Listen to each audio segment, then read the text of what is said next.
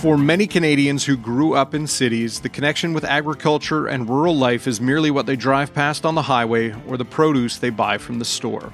But for others, it's a story of their family history. I'm Dave Breckenridge, and this is 10 3. In part two of our look at their feature Abandoned Saskatchewan, I talked to Saskatoon Star Phoenix sports editor Kevin Mitchell about growing up on his family farm, his return to the abandoned property, and what the decline of rural Saskatchewan means to him. Don't forget you can find this podcast on Apple Podcasts, Google, Spotify, wherever you get your favorite shows. We'd love it if you could leave us a rating, a review, and tell your friends about us. So, Kevin, the feature that you and your colleagues at the Star Phoenix have worked on looks at the state of life in rural Saskatchewan and what that means for the identity of the province. But for you, it's also a very personal story. What's your family's history in farm life in Saskatchewan? My family has a, on my mother's side, has a very deep connection to the land in Saskatchewan. My great grandfather and great grandmother, they lived in the States, I think in North Dakota or Minneapolis, or Minnesota, I can't remember which one, but maybe even both. But they ended up moving up to Saskatchewan a long, long time ago, more than a century ago now. And in 1922, they moved from Prince Albert out to the farm where my family kind of established roots. They bought this farm property. They pushed back the bush and, and the growth that had kind of grown up near the house and kind of made this big, fairly large living area of around 10 acres, as well as the fields that they farmed. Mm-hmm. And it stayed in the family ever since. I mean, right now the property is still owned by, by a cousin, but the yard site itself has been abandoned. Um, nobody lives there anymore, and it's really gone back to nature. But um, there is just this long connection to this piece of land that, that has gone back to 1922. You lived on that property for a period, right? How long were you there? Yeah, so I was there from the time I was eight till probably, I mean, you know, my college years, I come back for the summers and so on. Mm-hmm. So, um, you know, I, I, kind of lived there up till probably I was 20 or so. Okay. My most important formative years were spent on that farm. My family didn't farm it, but we had the acreage. My dad worked in the in the city up in Prince Albert, but that was home for me, and, and I had you know a lot of land in which I could roam around and you know make discoveries and, and do all kinds of things. It was a great place to grow up. Now, what were some of your fondest memories of your time? But there, there's so many of them. I, I think mostly uh, we I had an aunt and uncle who also lived on the property. My aunt was a widow; her husband had died in the early '70s, and she'd lived there, you know, since 22 when when the family moved in. And then I had an, an uncle who was her brother, and he was also uh, living there on the property. He'd spent his life there as well. It was for him. It was um, he was, had a very tight connection to that land when we moved in in the 70s, they bought a mobile home and moved, you know, 30 feet away from us or 100 feet away from us. And we kind of lived this communal life with my aunt and uncle and my family.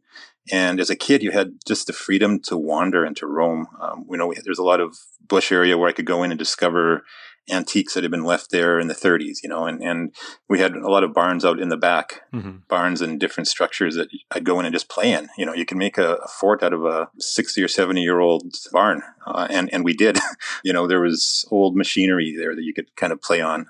We weren't allowed to go near the old dugout. My dad had a very strict rule that we weren't allowed to go within 30 yards of the dugout in case yeah. we fell in. But otherwise, we kind of had the run of the place. And and as a kid, as a kid, there's very few better ways to grow up than having 10 acres just to play on.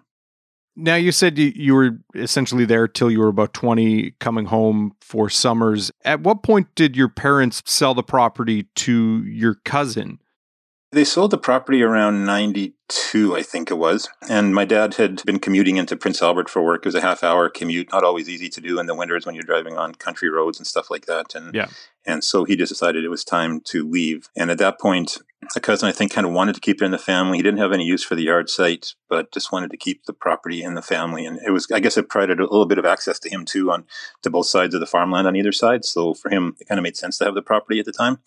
And there's just nobody though who's really wanted to live there ever since. It's, it's kind of that rural Saskatchewan story where some of these places just go to seed after a while because there's just nobody to, to live there. So yeah, the, it, all kind of started in 92 as, as far as the, the, abandonment of the property. I think my brother might have lived there for a year or so afterwards for a little bit, but mm-hmm. apart from that, it's been empty.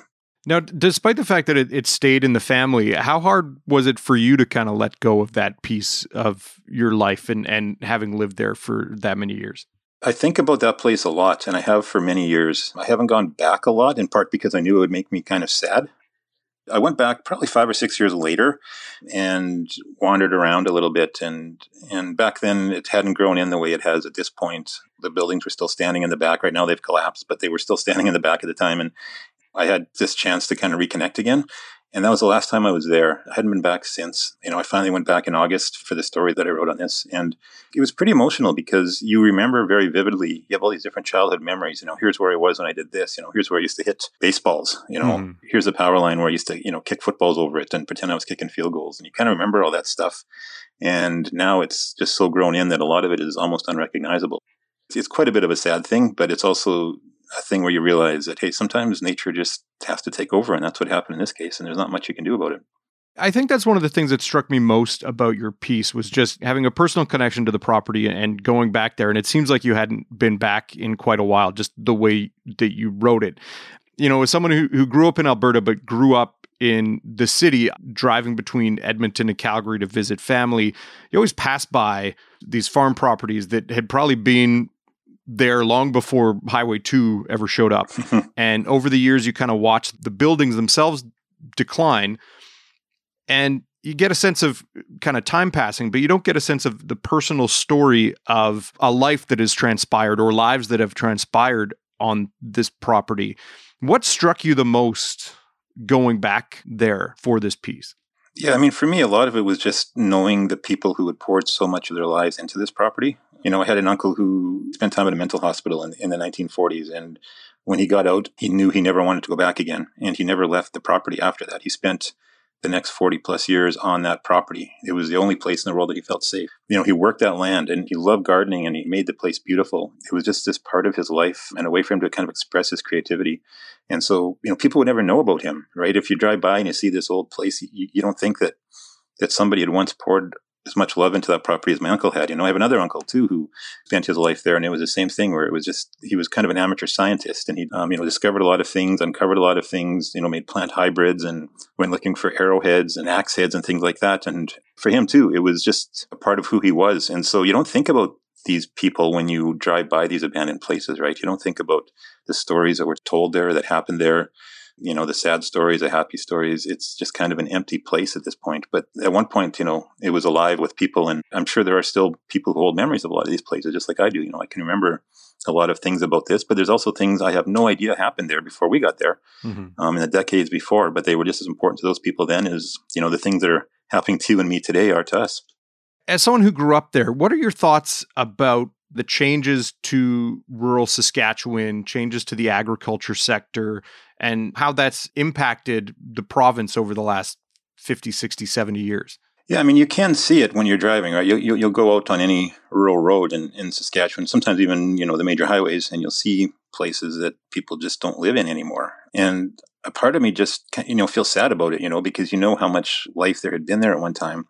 But on the other hand, I guess it's just kind of part of mm-hmm. life. Things change. And I'm, I'm a guy who doesn't like change. Mm-hmm. So for me, it's tough to see these places when you're driving by and you think about what was and, and what could still be. But that's just the nature of living, you know, in, in Saskatchewan. You know, the urban rural split has pretty much reversed itself. You know, there used to be most people in Saskatchewan lived out in the country on farms. Now it's most people in Saskatchewan live in the cities and they're in the towns. Um, and the farms have kind of cleared out a lot. And, and I still, when, when I was driving out to the farm, I could still see, you know, there's this place right here. You know, I, I name the people who live there, and I know that they still have a family member who's there and still working that land. And there are still a lot of farms in that area that are being worked just like they always have, and the land's still being worked. But yeah, there's those abandoned yard sites that once meant something, and it, it makes me sad. But I also have kind of, I guess, embraced the idea, especially since I was since I was on the property. Mm-hmm. I've kind of embraced the idea that you know, there's nothing I can do about it, and that's just change, and it's it's hard to accept, but it's uh, it's also just a fact of life. Do you think that the province has kind of caught up to that identity switch that where it was once very much a rural agricultural leaning province, it's become more an urban place, or is it still trying to catch up with itself? I think there's still that idea that we're still a very rural province. I think people still kind of think of Saskatchewan, especially outsiders. I think when they think of Saskatchewan, a lot of times they'll think of it still as wheat farms and um, you know people uh, living off the land, and that's just not true anymore. You know, so many people now have never been on a combine. You know, they, they couldn't tell you what a combine is. And that's just part of the shift. But I think in the province, uh, the way a lot of people will look at it, I guess, is just based on, on what your past is. You know, did you have family who grew up on a farm? Did you grow up on a farm? Do you have those memories? A lot of people now living in the cities don't have those memories. They never did grow up on a farm. So there's a little bit of that divide too, where some of us can look at it very nostalgically because we spent our lives there. Other people have always been in the cities in Prince Albert or Saskatoon or Regina, and they just don't quite have that same connection, even though I think we all know people, obviously, who have grown up on farms. How important to you do you think it is that people in the province kind of understand that history or that part of life in Saskatchewan from before its formation as a province and even in the 115 years since? I think it's very important. Um, it's kind of like a lot of things. You know, I think it's important for us to know our history during the First and Second World Wars. You know, and, and the massive contribution Saskatchewan people who actually you know went off the farms and went and fought in these wars. You know, and, and a lot of them never returned. And I, you know, I think any part of history that built this province, I think, is worth remembering. And in this case, this was kind of the backbone of this province for the longest time. People who lived on these places and struggled and fought and cleared land and did a lot of things that I don't think a lot of us are capable of doing today. You know, I don't think I can move on to that 10 acres that my ancestors um, cleared out when, know, when they first moved on to that place. I don't, I don't, I don't think I'm capable of doing that. My back would start to hurt in half an hour and I'd be done.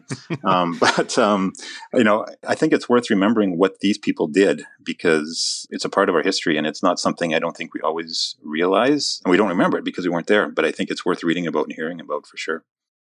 Part of the feature you touch on your nephew coming out to take pictures with you. What did that mean to you to have him along to kind of document this return to the property? And what did he say about it or what were his thoughts about it yeah, he was actually the one who kind of started this whole ball rolling. He'd gone back with his dad my brother back in the spring. They'd gone through it, and I don't think Jordan had, had really been there before. Um, I have kids of my own who I haven't actually brought out to the property, uh, and it's something I want to do at some point. But yeah, him and my dad kind of went out there, and it was kind of their first time there. And Jordan is an aspiring photographer and just started taking pictures.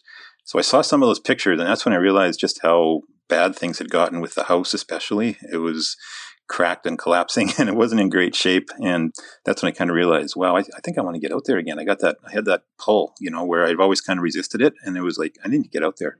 So I talked to Jordan and said, do you want to come out and take some pictures? And he said, yeah. So he came out with me and, uh, as well as another photographer, ours, Michelle Berg. And we just wandered around and, and I could tell for, I mean, Jordan, he knows the connection to the land, right? He has that connection, even though he never actually lived there. He hasn't spent any time there. But he told me it was kind of weird to be on this place where he'd heard stories from his dad and now he can look at it and it doesn't really look like a place people had lived in because it's so overgrown but on the other hand he's got his dad telling him these stories and i can, can point out you know here's where we stood when we were waiting for the school bus and i can do things like that and even though it doesn't look like a kind of place where you could do those sorts of things at one time it was and, and for him i think it was a bit revelatory that he could see this property not only the way it is now but the way it used to be well, it's a beautifully written uh, collection of memories and definitely a story that tells the human side of something that's very much a part of the Canadian identity. Kevin, thanks for your time. Hey, thanks very much for this. I appreciate it. 10-3 is produced by Carson Jerema. Theme music by Bryce Hall. Thanks to my guest, Kevin Mitchell. More from him at thestarphoenix.com. I'm Dave Breckenridge. Thanks for listening.